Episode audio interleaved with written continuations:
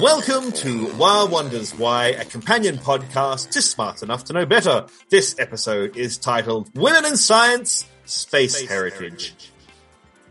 Now humans have been tootling around in space for about 70 years now, going into space, going as far as the moon with our bodies anyway, sending probes out, uh, I mean, out of our solar system now with the Voyager probes. Every planet has pretty much been visited by some probe. But really, even though it's 70 years, it's very much early days. Even though it's early days, do we have heritage? Do we should be doing archaeology? And the moment we start talking about heritage and archaeology in space, of course, we must talk to Dr. Space Junk herself, Dr. Alice Gorman. Hello, Dr. Alice. Hello, Greg. You know, it is always an absolute pleasure to talk to you about these kinds of things. And it's just so great that in your podcast you have taken the time to highlight some of these very interesting issues. Now, I have a question. How much heritage do we have in space? It's, it doesn't seem that long. On one hand, you know, it's only just started. But on the other hand, it's 70 years. So is, I mean, are there, is there things we should be protecting and looking after? And is there anything that you want to point out to us? Well, obviously, as a space archaeologist and heritage expert, I think there's a huge amount of extraordinary heritage in that 70 years. And if you think about it as well, in the modern era, we make more stuff and we discard more stuff. There are more people. I think it, the latest figure is something like right now there are 7.8 billion people on Earth. Oh my goodness! So okay, that's um, that's a, a huge amount of stuff and of course, we don't need all of this stuff, but I think it's important to think of. I mean, I know people talk about future generations and our children's children all the time. It's become a little bit of an overused cliche, but really, we do have to be thinking about those people. Mm-hmm. And there will be people in the future who will be interested in the early space age and even the middle space age and the later space age. And it would be great if we kind of made a few good decisions right now. And, you know, we can't predict what people in the future will want to know or what they'll be interested in, but we can have a go. We can do our best. Just make sure that everything isn't destroyed. Mm. And just an example of that, a, a little spacecraft that I love talking about because I think it's so extraordinary.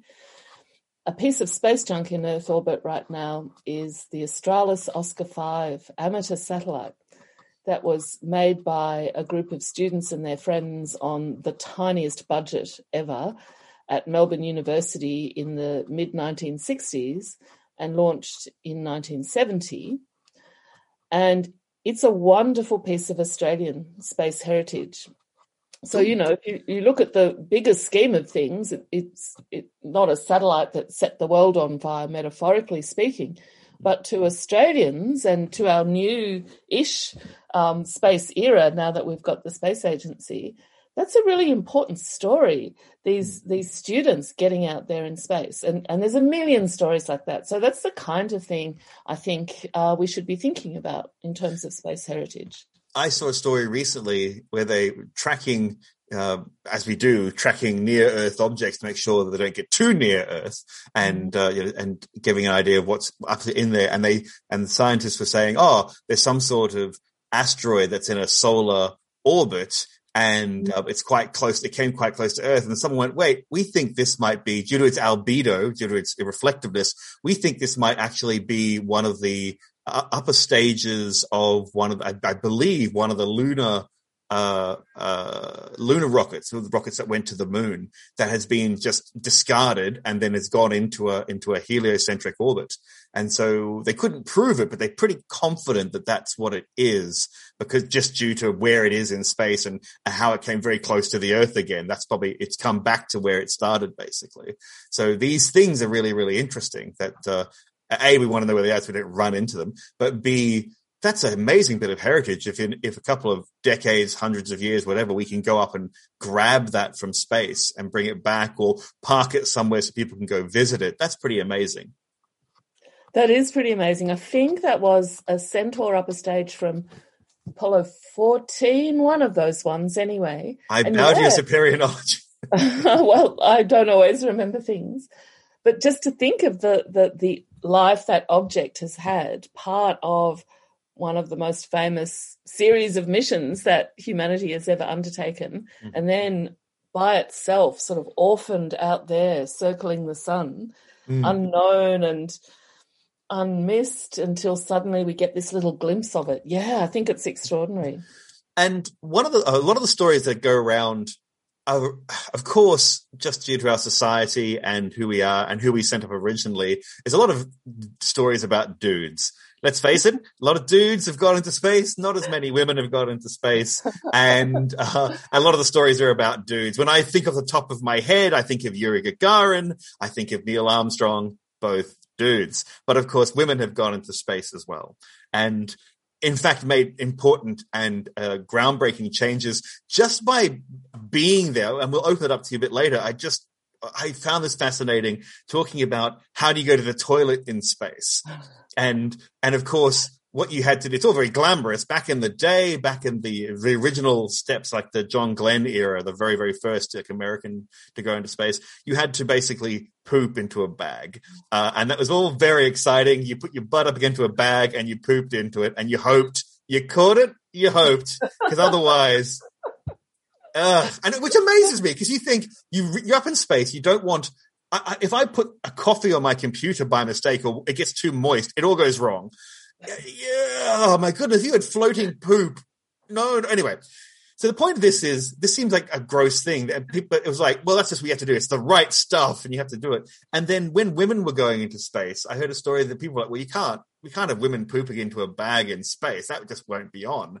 And and so we'll give women this nappy uh, and and it'll be and all the men started going, well, I want the nappy as well because that's a far superior system. So it took it took a woman to go into space and someone to go, wait, how do we not be gross animals in a I just, I, I, don't know if it's that simple, but it just amazed me that it, for some reason, we don't want to offend the, the delicate sensibilities of a lady. So we will come up with a new way of, of, of defecating in space. Greg, that is so spot on because, because from my experience in archaeological fieldwork in, in remote and even close places across Australia, there's been a, a long tradition where um, in field work you kind of ignore all all bodily niceties mm. and you know you get as dirty and gross as you possibly can and you revel in it and that's very much a sort of ethos driven by blokes yep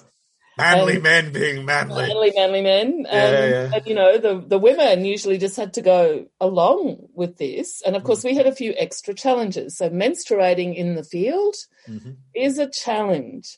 Mm-hmm. Um, going to the loo in a vast plain with not a single tree to be seen.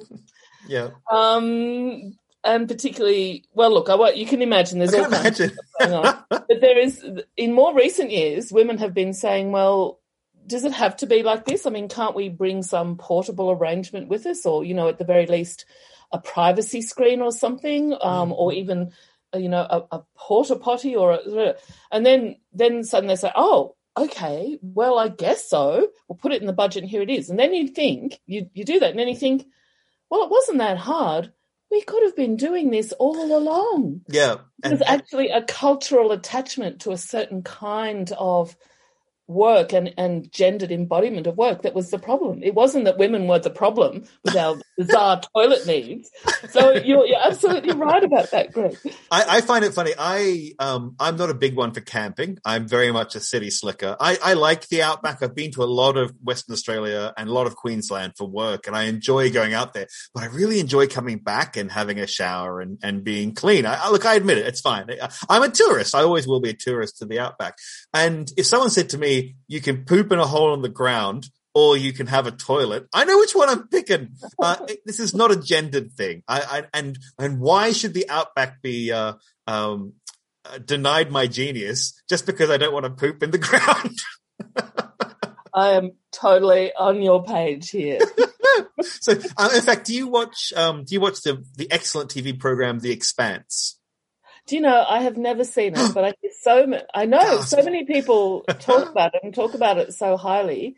I, I, really do need to watch it one of these days. It's it's a wonderful show, but I won't go into the whole thing. It's, everyone should watch The Expanse. It's great. It's up to season five. Watch all of them; they're amazing. But uh, why I'm mentioning it is in, in, the scene recently, two characters are on the run on Earth. They're back on Earth, and uh, it's a, a man and a woman, and uh, in they're they're running away from people and they're hiding in the woods. And in one scene, he's the main Amos is um, peeing up against a tree. That's how the scene starts. Mm-hmm. And then I was like, "Oh, what's she doing?" oh, she's squatting. Oh, she's going to the toilet too. And it was such a, and they're back to back to each other. And because they're both warriors, they're both really mm-hmm. warrior type people. And I was like, oh, that's what, that's exactly what she's doing. And I went, of course, they're stuck in the woods and, and, and they're, they're not getting out for days and days. It makes perfect sense. And it's not a gross scene. I don't mean it that way. I just, I went, I had, hadn't even thought about that. How would that character, that female character go to the toilet in the woods? And that, and it wasn't mm-hmm. it, it, wasn't a focus of it. It was just how the scene started. And i was like that's so amazing. Anyway yeah, that was i just once again why i like the expanse. Someone had thought this through and gone hang on a minute. How how, how does any of this work? And yeah that, yeah anyway i found it interesting. No it is interesting because you don't normally see those things depicted. No. and and you know when i was a girl you know i had this idea that um i could do anything and I would read all these books about famous women explorers like I was going to say Gertrude Stein, but I don't mean Gertrude Stein. You know who I mean, like like all these amazing women who went to all these places. And then, Greg, since we're on these kinds of subjects, then I had my first period, mm-hmm. and I just thought, I thought, what the actual like, what is going on here? Mm. So when I was reading about all of these women, they were dealing with this stuff and I thought, how do you do it? How do you do it? How do you be Lady Jane Ellenborough mm. riding through the deserts of Saudi Arabia when you've got terrible cramps and you're bleeding through your cloths every hour? How does that happen? And there were no answers to this, none. Yeah. This was just a thing you didn't see or hear anything talked about. And for me, it was crushing. I was like, I have to wait for menopause to be rid of this stuff. Anyway just just you know it does make an impact to discuss and talk about this stuff and to see it as you've just described. Yeah. It, it, obviously caught your attention but but this is important i think. It is absolutely is. And why i've brought this up my our listeners probably like what is where is this going? Greg likes tangents but this is an exciting one. But the the why i'm mentioning it is is are there is there a women's space heritage that we should be looking at? Is there something that I mean? We always talk about like the first footprints on the moon. We should protect those because you know Neil Armstrong went for a wander, and we should protect that forever, uh, and all these sort of cool things like that. But is uh, is there is there women's heritage that we're just accidentally or purposefully leaving behind? Well, of course, heritage is my sort of field as a professional. And I have been working on the heritage value of space, places, and things for quite some time now. But it wasn't until this year when I've been working as part of the United Nations Office of Outer Space Affairs Space for Women network and doing a bit of tweeting around, you know, how it is that we tell the stories of women in space and provide inspiration for girls and women to sort of stay in STEM fields mm-hmm. that I actually I had this revelation. I think I was I was writing it was around the 16th of June, which is the anniversary of Valentina Tereshkova's orbit around the Earth. She was the first woman in space.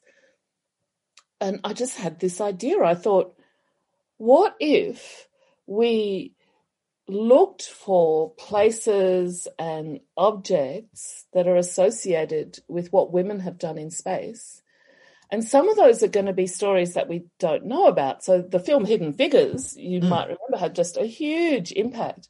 Absolutely. And and they were sort of hidden in plain sight. These were women and stories that were there all the time, but just overlooked and ignored. Mm. And Highly recommend. Sorry, interrupt you. Uh, just people that people should definitely watch Hidden Figures. I learned a lot from Hidden Figures. Uh, I got to see it for uh, International Women's Day, and with a whole lot of uh, 17, 16 and 15 and 17 year olds, uh, female students. And, and I was watching this movie as a chaperone for this movie and, and was just when I, even I thought that they were, I knew they were clever women who were the computers, the women who did all the maths, uh, or the people, in fact, it happened to be women, but they were people who did all the maths behind the moon landing. Was I didn't realize that they basically programmed the computers and ran the whole damn thing. I, I, it was, it had never kind of occurred to me how deep their their work had gone, and we probably wouldn't have got to the moon as fast if it wasn't for them. Yes, and it's such an amazing story, and it was so powerful for so many people to see themselves represented mm. on the screen in that way. And when I was thinking about it, I mean, I was really amazed when I had this idea. I, th- I thought, how have I never thought of this before? It seems like the most logical thing to do. So I thought, there are places that we know the stories, you know, the Apollo landing sites, launch sites, rockets, spacesuits, all that stuff. We know those stories so hmm. well. But what happens if you just kind of turn the lens backwards or take a step to the side and reevaluate some of these places, specifically looking for the women who were there or who were involved? Mm. And what if you do that for a lot of places and then you start to see sort of connections and networks and stories that you just had no idea were there? Mm. So Hidden Figures is a fantastic example of that. But we also know there's uh, well groups of women because in those days women were tended to be consigned to work that was perceived as repetitive and menial. And of hmm. course, part of our revisioning of this is to see that work not as repetitive and meaningful, meaning, what did I just say? Repetitive and menial, menial but, but, as highly skilled, requiring a lot of expertise. So, so that's just a simple flip. It's the same work, it's the same women, but we just choose to redefine it. And the minute we do that, we've got a different story. Mm. So another one people, uh, some people have heard of too, is the spacesuits that were worn by Mercury, um, Apollo astronauts. And for those, they needed people very skilled in in in sewing. Mm. So oh, these were women. So there's a whole story about how women who actually worked in the Playtex factory, which manufactures bras, they had the right expertise to make these spacesuits. Because back then so, it wouldn't been it wouldn't been machine manufactured. It would have been made by hand, I assume. I think they did use machines, but they had to be used to so you know sewing the like the wires and the different layers. The the suits had multiple layers, so they had to and they had to make them right because people's lives depended on them. so there, there's a thing. Also, and I don't fully understand this. You might understand this better. The Apollo missions had core rope memory. Mm-hmm. So the memory in the mm. computers was actually stored in, so I'll just describe it as I understand it and you can explain it, was stored in long cables and they would be woven into the computer. Mm. And again, so the the perception women do sewing, it's repetitive, it's it's menial, it's domestic, it's feminized, it's low value work. Mm-hmm. But these very skills turned out to be the ones that were needed to do this kind of work. So you recast it as this incredible expertise. And suddenly, like the, the women who were literally called computers, computers, as you mm-hmm. said, it's a term that was originally applied to women, to people, not to machines. Mm-hmm. So suddenly, the, it's not about repetitive menial work, it's about highly accurate and precise work. Yeah done quickly. Yeah, yes. So there's a, these are other alternative narratives around um, the Apollo missions. Mm. When they uh, when when they say things, when, the old adage, "If I saw further, it's because I stood on the shoulders of giants," and I really like uh, for science, and I always try and. Sometimes I think when I see a, there's not many scientists like this, but sometimes you see a scientist, you just go, "You're a bit big for your britches," and you go, "You're standing on the shoulders of amazing people. Anyway, anyway, that's a different thing. So that's that's my own gripe, but it's not neither here nor there. Uh, but in this case, the shoulders that sometimes people are standing on for the Apollo mission, for all sorts of things, were these women in these unloved and uncared for roles, and it wouldn't have happened without them. And and it, it wasn't like they were just following a manual, like okay, women, here's a book written by a clever man, go and you know do what it says. So you're just doing a man's work, but for them, no, no, they had to work out how to do it all. They had to come up the best way. They used their human intuition to to make it better, and then to to uh, translate those skills to to actual computers, to the devices that we now use in everyday life. It, it's it's you're right. It's it shouldn't be seen as as menial work. But I want to take this a, another step forward. So those are like the stories and the new lens that we're using to focus on them. But what I want to do with my Women's Space Heritage List is center the physical objects in that. Mm. So you know we can we can read about this stuff, and I've never seen one of these core rope memories in real life. I would love to now, but imagine that when you see the actual object, even more if you can touch it. But mm. if they're in museums, often you can't touch it. It gives you a whole new understanding about what happened. So there's so much memory and physicality that resides in the object. So in the Women's Space Heritage List, it's a lot of it is about the stories, but it's also about a place you can go to or an artifact you can see or smell or touch or hear mm. as a way to kind of connect you. It, it's like a physical way of connecting you to the people who made it or who were there or and mm. and it's something i'm not i'm not describing it very well but that's kind of what heritage is about it's really about connections and communities people go to museums to i mean you can read about all day about cool things all around the world but when you go to a museum and you see artworks or you see cooking utensils or you see mm. weapons or uh, or anything really made by another human being in another time or place it does center you a lot more. It makes it more real and you start being able to see the, the humanness in it. Like you can see the mm, mistakes mm. of it or the, or the perfection of it. And it, it, becomes a human artifact. And as a human, you can, I think, connect more. So actually having space uh, objects, you can sort of go, oh, that's a real thing. It's not something I saw on on a TV show or movie. But Greg, you've also picked up on a, another really important point here, which is, you know, these objects aren't static, even though we often see them at a certain moment in time.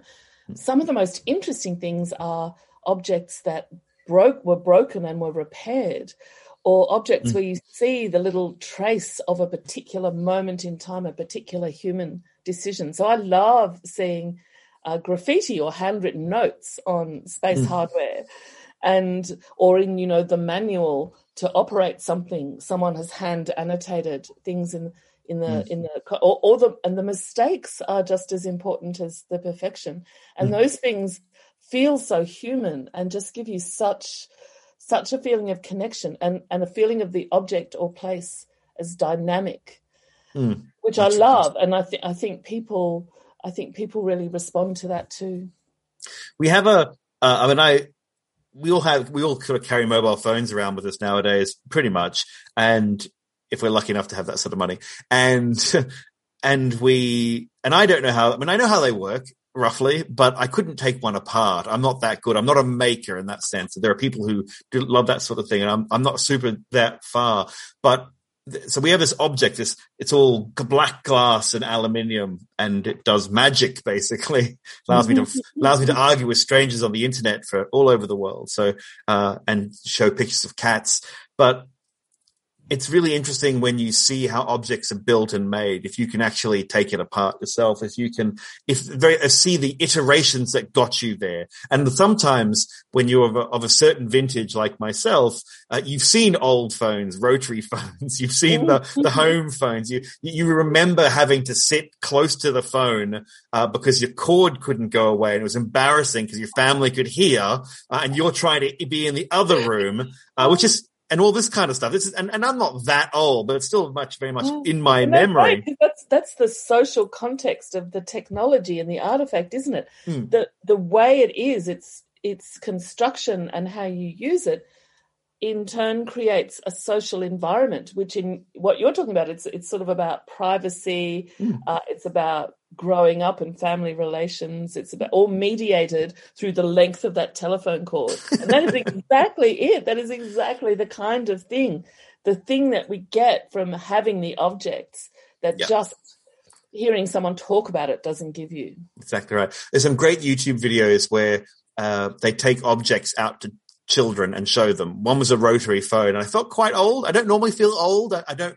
I don't mind that there are younger people in the world. I like working with them. That, that doesn't offend me actually at all. I don't go, oh, I'm so old because you're so young. It's a bit weird. But I saw these kids, these like ten year olds with a rotary phone with a rotary dial, trying to work. And I said, and the and the and the the, the, the YouTube announcer, the influencer, went dial this number, and these, and I was like, how, come on, kids, you can do this. It's not, but they couldn't, they, they were saying, why would it take so long to go like from zero? Like, yeah, do the number, number zero. Because you roll, rotate and it brrr, goes round and they kept stopping it. They kept tapping it and then moving it one bit. And I was like, oh, of course. The way, the way we use these things is, is taught to us monkey see, monkey do. Um, it, mm-hmm. it, it, wasn't built in. I find that fascinating. But having all these things like phones from those phones right up to our modern day smartphones, I think gives you an idea. And if you're not lucky enough, lucky enough to be as old as, as Gregoire to have that experience, then you've got to see them in museums. But you know, that, that story about the phones, makes makes come into my mind something else I've been thinking about with this. So, so the the phone thing is a great example um, of just how quickly technology can change and, mm. and and how impenetrable and opaque it can seem. And I often think this about the Voyager Golden Record. So, in 1977, you know, these are the, some of the most famous space artifacts in the universe.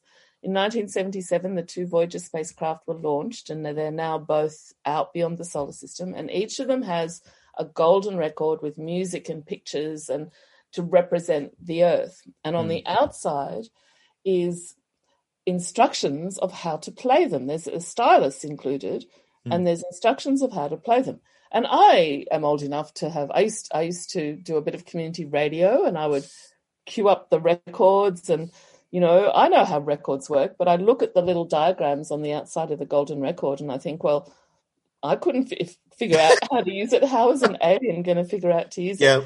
But yeah. moving on from the technology part, the Voyager golden records have a lot of women's space heritage on them too. Okay.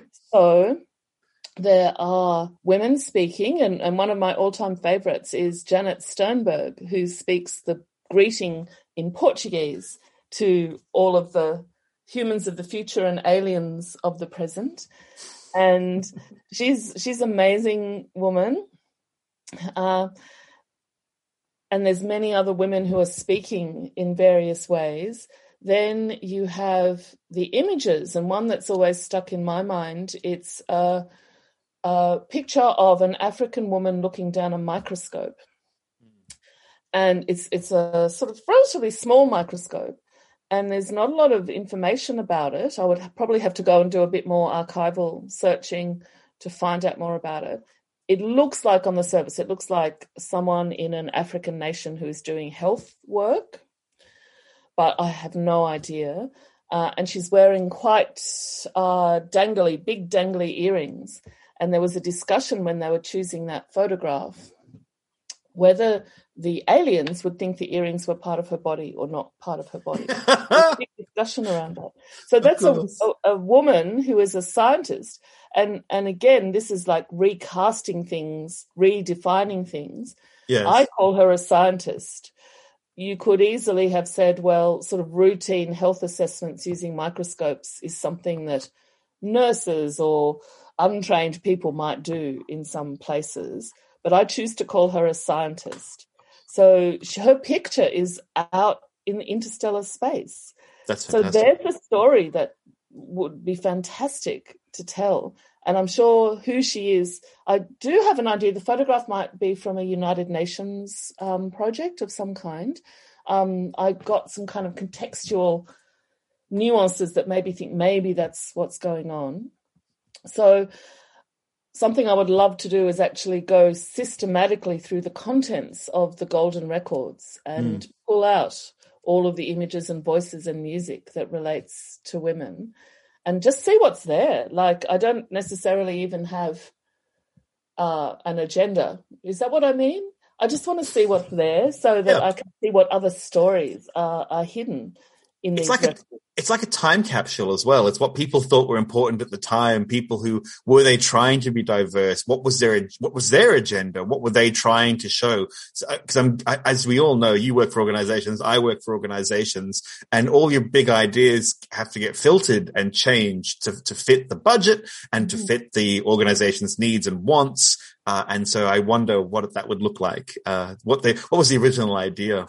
Uh, with the with I was just quick checking check quickly checking then we also have uh, on the Voyager probe the location from different pulsars. So so if they were smart enough to work it out, they can say, well, these are these pulsars, and there's a dot at the center that's the solar system, and so we the aliens can find us basically. That's that's work out where we are, which is quite clever because these pulsars will be visible from a very vast distances, like tens of millions of or mm, many many light years anyway. Uh, but on the other, I thought it was the Voyager, but it's actually the Pioneer plaque. There is a picture of two naked humans. and it's very clever because they show a, a, man waving his hand and a woman standing next to him, both naked. And behind them is the Pioneer dish to give you an idea of what they're trying to say is humans are this big, basically. Like we're not small, we're not big, we're the same size roughly as the Pioneer probe. But a lovely story, or I guess not a lovely story, but a story is they show the man's genitals so you go, oh, well, that's his genitals right there. Looking to picture them right now. And they don't show the woman's genitals. Mm-hmm. And the reason is they went, we can't possibly send a picture of a vagina into space. What will the aliens think? Probably not that, but there was an idea. We can show a penis. We can't show a vagina. It still, what are you doing? Like at that point, you're like, oh, that amuses me too much that, that they're like, so, they, so aliens, if they work it out, will go, men are a dangly bit in the middle here. Women are just need to be smooth. They're flat. like a Barbie doll. like a Barbie doll. Yeah. It's very weird. Um, anyway. it, is, it is very weird. So you're right though. Like these things hold conceptions of gender and sexuality and all of those things. Yeah. And I guess that's sort of part of part of what we'd be doing with the Women's Space Heritage List as well, because of course it's not just let's add some women back in. Mm. Each mm. of these places or stories is kind of partially also about well why were they left out to begin with or why mm. were they downplayed so i'm going to tell you another story please here. yep you can just stop me at any time so um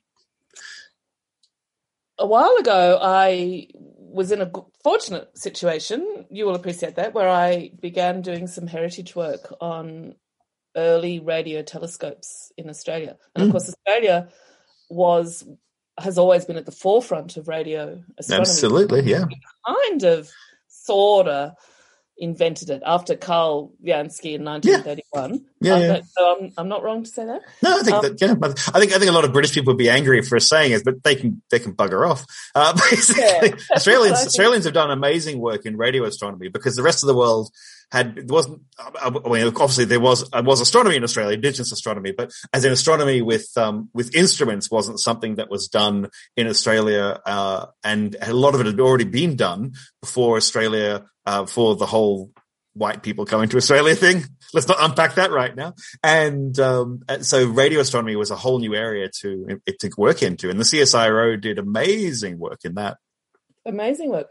And one of the first and most important people to develop the field of radio astronomy was Ruby Payne Scott. Mm-hmm. Now, her mm-hmm. name is quite well known now, but when I started looking into this, I mean, I was immediately intrigued when I thought, oh, hello, who's this? And her Wikipedia page at that point, well, in fact, I don't know that she had a Wikipedia page, but she was mentioned in the Wikipedia page of Joseph Pawsey, I think. Mm. Um, and of course, what they did, they did this very famous experiment with a long baseline where they bounced a radio signal off the ocean to create an artificial baseline. And that was kind of, and then they did calculations which meant you could use a Fourier transform to do something. You know more about this than me, but that was critical. That is absolutely mm. a critical part of how radio astronomy developed, and she was one of the people who did it. Mm. But in the the when she was talked about in Wikipedia, it said so on the original paper where that was done, there was her, I think it was Pawsey or one of those ones, and there was a bloke. And they said, so this piece of work, Pawsey did this, the bloke did this. Ruby Payne Scott was given this task to do. oh no. Yeah. yeah. now you won't find this text anymore, thankfully, because mm. a lot of it, but that was, and, and I then, once I saw that, I started to notice it a lot. So that so Ruby Payne Scott and the other bloke were PhD students of Pawsey or whoever it was, mm-hmm. and I started to see this a lot. Even though, and so they would have both been working under the supervision of yes, Yep. But I saw this description a lot where the men would be assumed to have autonomously, with their own genius, come up with these ideas, whereas the women were just painting by numbers. They were mm-hmm. given something to do and they did it. That's all they did it was surprisingly common and distressingly common. Yeah. Now, Ruby Payne Scott went on to work at radio astro- astronomy field sites based around Sydney on all of these early radio telescopes. And she did incredible pioneering work. She had lots of lovely little obstacles. She was a fierce feminist, and her male co workers would do hilarious things like label the one toilet men only mm. so that she would have to have you know they, they thought it was so funny. She was not amused neither would i have been. And that's just a little example of the shit she had to put up with. Yeah. I course, was sorry. Oh i was going to say in the australian government employment or public service in those days when you got married you had to retire. Yes. It didn't work. So she did get married and she was forced to basically, when she became pregnant, it became obvious that she was, you know, she had sullied her purity by having, anyway, metaphor. Gasp! She was but, but forced to re- re- resign from her permanent full time position and she was allowed to do sort of part time contract work. So that was it. One of the most brilliant scientists Australia has ever had yep. was forced out. But my point about the women's heritage, um, since then, someone has written a, a, a fantastic biography of her. Her mm. work has been acknowledged. Her Wikipedia page is nothing like the one that I recounted to you early on. But those places are all there. So mm. all of those, not all of them, but there are still physical remains at these early radio astronomy antennas that were kind of dotted all around the Greater Sydney region. Mm. So we could frame them as really important places in the development of global radio astronomy, and they mm. are, but we can also frame them as a story which includes Ruby Payne Scott and her experiences and the science that she did. And when you look into the literature, you suddenly find little references to all these other women Mm. So they're in the footnotes or they might be in a picture. They're not named. And yeah. and this is the other critical point about what I want to do with the women's heritage list. Sometimes something as simple as giving a woman a name, like my African scientist on the Voyager Golden Records, making them a real person with a name and a life and a position. It's mm. simple, but it's incredibly powerful. Mm-hmm. No, I agree. It's it's it, it makes it harder. I, have watched. This is not my fight, but I've watched a fight happen, and uh, a person I'm very lucky to work with. She's been on the podcast before. She's a PhD student, uh, Catherine Ross, and she's, oh, her work is amazing. Her work is absolutely amazing. I think she'll go far. That that person, but she is pushing very hard to get more women recognized in the New South Wales curriculum and Australian curriculum in general, because out of a hundred people who are recognized, men who are recognized, I think there's, there are more fictional people recognized, people like, as in from TV shows that don't exist, uh, than there are just real life female scientists in the past, which is insane. Uh, and then people, I've watched her and it's such a hard draining exercise on Twitter. She's an advocate for women in science, of course. And people come and say, Oh, well, that's, why are they're not mentioned is because they didn't do anything. And it's this constant fight. And it's that oh. listeners, listeners, Alice, uh, Dr. Alice almost just fell off a chair at that point. but it's that constant fight. And, and some people are, are being absolute douche nozzles. Don't get me wrong. There, there are bad actors who are just baiting, uh, Kat Ross and baiting other women and baiting anyone really. But there are other people who honestly, when I read their tweets, I don't think maybe I'm just trying to, maybe I'm maybe I'm being too nice to some men. That's fair enough. But uh, no, they're not doing it to be assholes. They're doing it because they don't know any better and, and they, they don't even know to, to, that they're being ridiculous. And it shouldn't be up to women like Kat Ross to go, you're being an idiot. But it's, I just want this information out there so you can point at it and go, no, no, shut up. Here's the information here. Here's Ruby Payne Scott. Here's, here's Herschel. Here are these other amazing women scientists who weren't just their male counterparts weren't just holding their tea and writing down their notes. These were actual amazing scientists in their own right doing groundbreaking work, which at the time just wasn't considered kosher. It wasn't considered, you weren't allowed to say, my sister or my partner or my mother or my daughter or my female friend uh, did amazing science because you'd be laughed out of the academy. So it's it's that's such an interesting point because I have noticed um, there are some people on Twitter who have been trying to get the Ada Lovelace or Loveless, however you pronounce it, mm. thing. So, so there's been a, a rejigging of assessing her legacy, which is that she was right there at the beginning of hmm. computing, mm. played an important role and that's been fantastic. So there's even an Ada Lovelace Day where people mm-hmm. celebrate women in science and computing. But there are some people there who are saying you've got it wrong. She didn't do those things. She did not originate all of these things. Da-da-da-da. And I'm all for accuracy in these things, but one of the to try and describe it very briefly, one of these people doesn't have any understanding of sort of feminist scholarship in this regard. So mm. when a male written text, for example, says describes what happened, mm. they don't understand that you often have to read between the lines or do something. So if that if that text were to say, what was his face? Who was the other bloke? It was Babbage, wasn't it? Babbage, yeah, yeah. He oh, Babbage so, Babbage made the physical, made the actual yeah. engine, or designed the base concept of the engine. Yeah, the first computer, so, kind of. Yeah. So if they say, "Oh well, Babbage didn't say Ada Lovelace did this," though therefore she didn't. Mm thereby absolutely missing the point of a critical reading of the literature. Of course, he's not going to say that mm. because, as you just said, that was not how things work. That was not acceptable. Yeah.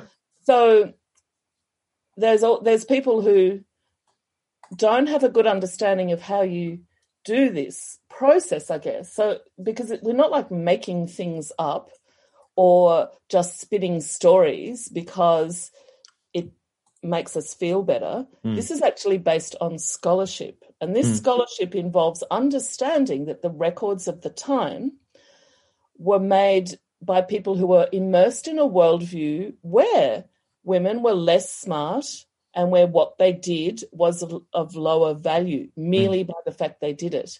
Hmm. And, and as we've already talked a bit, if you reframe things, you suddenly get a different story. And this is a really critical part of this process. It's still based on facts, if you like, but mm. sometimes you have to read between the lines as well. And something mm. I do when I'm investigating things like this might be to just imagine the building that this work was going on in. And even though no woman's name might have been mentioned, as being in that building, you say, well, we know from the broader description that women were involved in the project. Therefore, at least some, at least some of the time, must have been in this building. If mm. they were in this building, then their experience would have been like this. Mm-hmm. Yeah. no one has written that down. There is no sentence that says, in the daytime, when they were weaving the core rope memory for Apollo, the sunlight would come in and make it difficult to see. No mm. one will have written that down but it doesn't mean the process whereby you reconstruct the likely scenario is wrong. Yeah. So I, I, think the, the the sort of process of feminist scholarship around this is actually critical, and people should be informed about it. We're very quick to dismiss uh, we as in men, I guess. Uh, sorry to all the male listeners to, bro, let's just tar us with a brush at this point. As, as a, as a, as an honorary man, my honorary man myself, what does that mean? Anyway, as the representative man, I think is what I meant. I was giving some secrets away then I think. It's just uh, pointing out how alien I am. But anyway, as a representative man on this part of the podcast, we have a habit of, of dismissing when someone says, as Dr. Just said, oh, actually, we women were involved X, Y, and Z. It's not written exactly. We're going to read between the lines. There's a feeling you go, oh yeah, sure, sure, like sure, sure, like whatever, whatever. But on the other hand, when it comes to a man, for example, Katie Mack, uh, Dr. Katie Mack, uh, was tweeting about this recently, saying how uh, people go, Einstein, the lone genius, did it all himself. He was a patent clerk. He was not part of the system. He was out there by himself. And even I had that idea as a child. He was just this man who was working as a patent clerk. And you go, no, no, no. He was working on his PhD and PhD had to make money and he was a patent clerk at the same time. And he was in the most elite university and his best friend's father got him his job, who was a university lecturer, got him a job at the patent clerk. This is all from Katie Mack. I didn't find this myself, so please, I'm not just teasing her words here. And so, yes, I'm not, Einstein was a genius. Don't get me wrong, but he had a lot of people helping him. But we don't talk about that. We, we've written a narrative and we're willing to accept that narrative, the lone male genius, when actually it was a whole lot of people working together uh, and even fixing. He wasn't very good at, um, uh, calculus. I probably got that wrong, but mm-hmm. some sort of maths, and he had that had to be fixed in his relativity work because he wasn't. It made a mistake, and the whole thing was wrong. And one of his colleagues, a man, went, "Wait, that's wrong." And we don't we don't even know that man's name. You can probably look it up, but as it, it's not like Einstein and this guy wrote it. It's Einstein's theory of relativity. Uh, and so if if if we but we're willing to accept men as the lone genius. We're not willing to accept women's contributions even as part of a group. It's it's quite yes. incredible uh, and heartbreaking to be honest. Um, yeah it, yeah it's it, it's look that's why we're here that's why we're talking today. So do you have any physical artifacts that really move you. Any anything in the in the women's heritage oh. what's the one that oh. makes you just think oh my goodness people should know about this this one thing well there is one thing i've been thinking about a lot. I know barely anything about it. But in 1963 as we've mentioned, Valentina Tereshkova became the first woman in space when she orbited the Earth. And when she came back to Earth, it just so happened that there was a World Congress of Women meeting in Moscow. So this had been planned for years, but it just timed really, really nicely. Mm. Her coming back. So, of course, they invited her to be the guest of honor. And the World Congress of Women was like this huge meeting of women from different organizations around the world. And a lot of them were sort of labor organizations. And a delegation of Australian women went to this conference.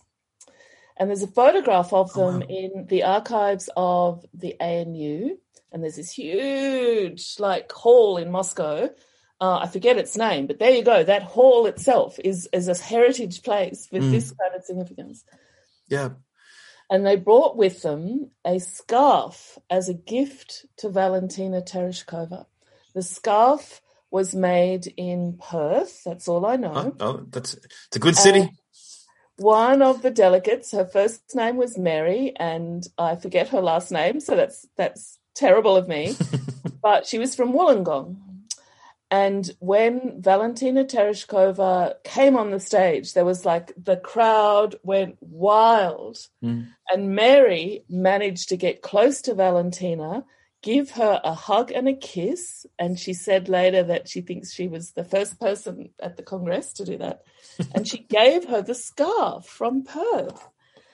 I want to know where that scarf is, mm. who made it, what were the patterns on it. Is there mm. like a Tereshkova collection? There's a big space museum in mm. Moscow, and also, you know, Star City where the cosmonauts train has stuff.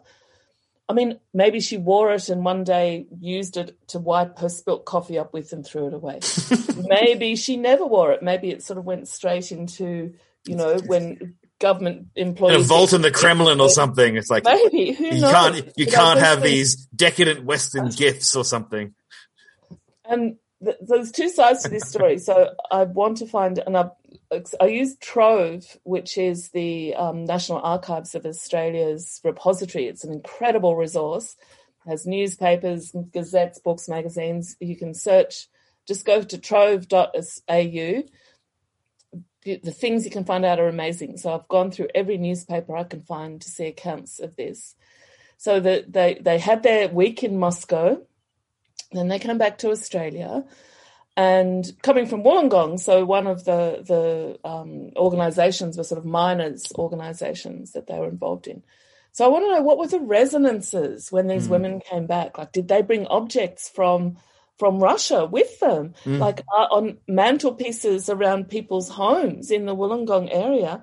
Would we find maybe the odd little icon or matryoshka doll or piece of Russian um, folklore objects, folk art that mm. came from this? Did they go out and talk to people? How how, how did this reverberate through the, the communities of these just everyday working class women? Yeah, that's the story that I would love to tell. It's it's one of the greatest. Uh, aspects of working in academia, which I really love, and it was something I'd never even thought about, is my access to people from around the world who are sometimes considered inverted commas political enemies or othered or whatever it is. Uh, where I'm at work, I work with a lot of people from China, and there's, there's a lot of tension, political, geopolitical tension, America and China, and China and Australia. And then I work with people from Iran and you're like, oh, hello. Again, and, and amazing scientists from Iran and from all over the world, like every continent except Antarctica. No penguin colleagues yet. And though I have colleagues who have been to, have been to Antarctica.